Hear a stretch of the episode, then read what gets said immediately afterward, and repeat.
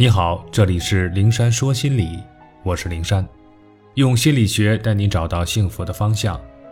遇到心理问题，可以直接点击我的头像发私信给我，我会逐一为你解答。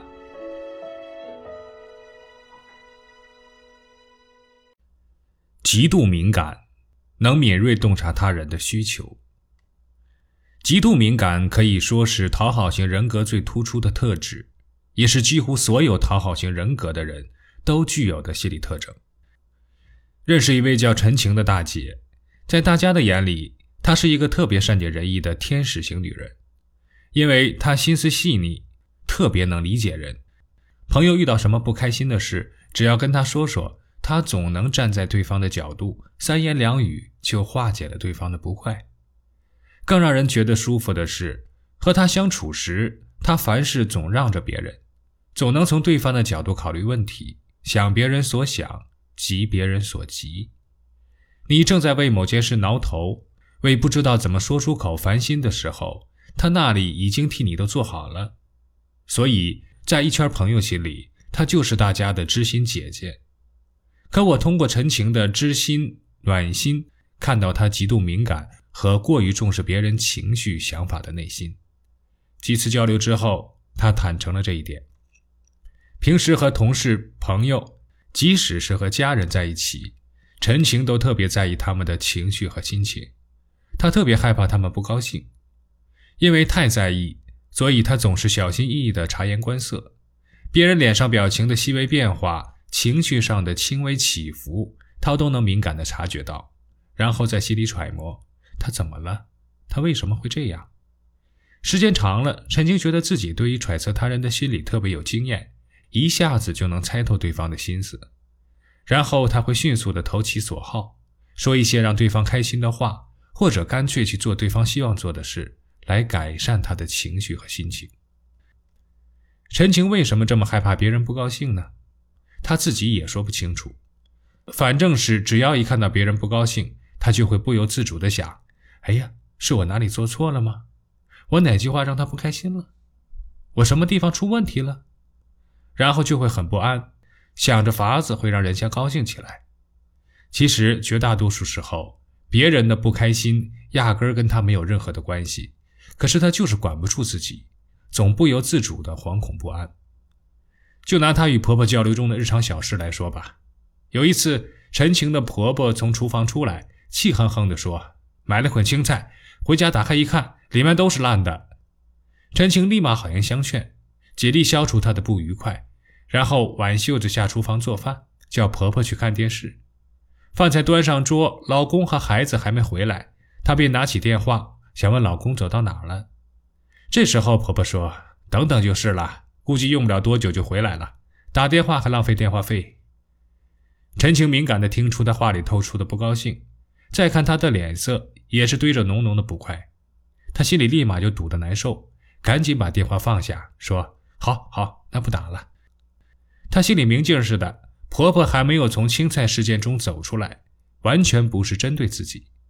可陈晴这心里不可抑制的认为是自己让她不高兴了，她这样自己是有责任的，是自己没有做好。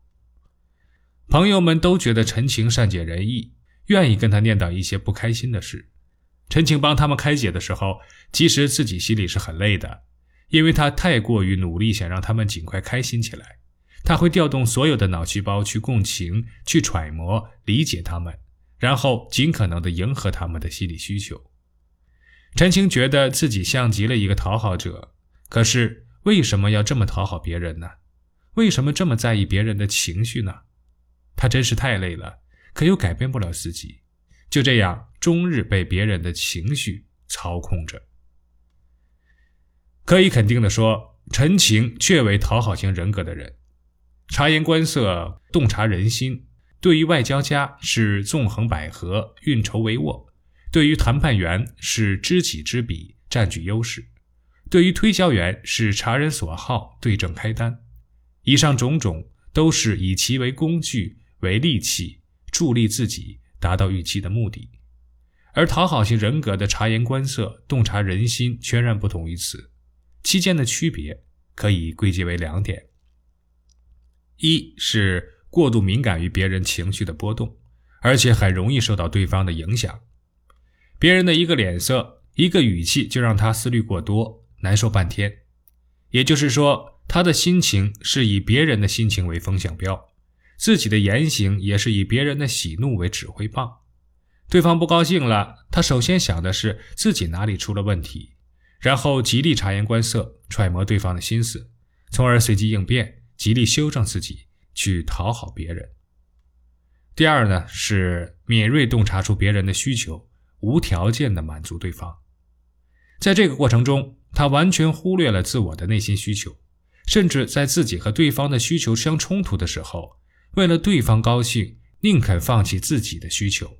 而成全对方，给别人的感觉是他很无私、很伟大，但他内心其实是忍忍、委屈的。就如陈情，内心很不快乐，感觉很累。我们平日里是否如陈情这样，总是小心翼翼揣摩别人的心思，并按着别人的心思说话行事？是否会在话说一半时，因看到对方脸色阴沉下来，硬生生把另一半的话拐个弯儿？变成让对方高兴的意思说出来，是否会在揣测到对方希望我们说黑，纵然我们心里认定是白，但依然顺着对方的意思说出了黑？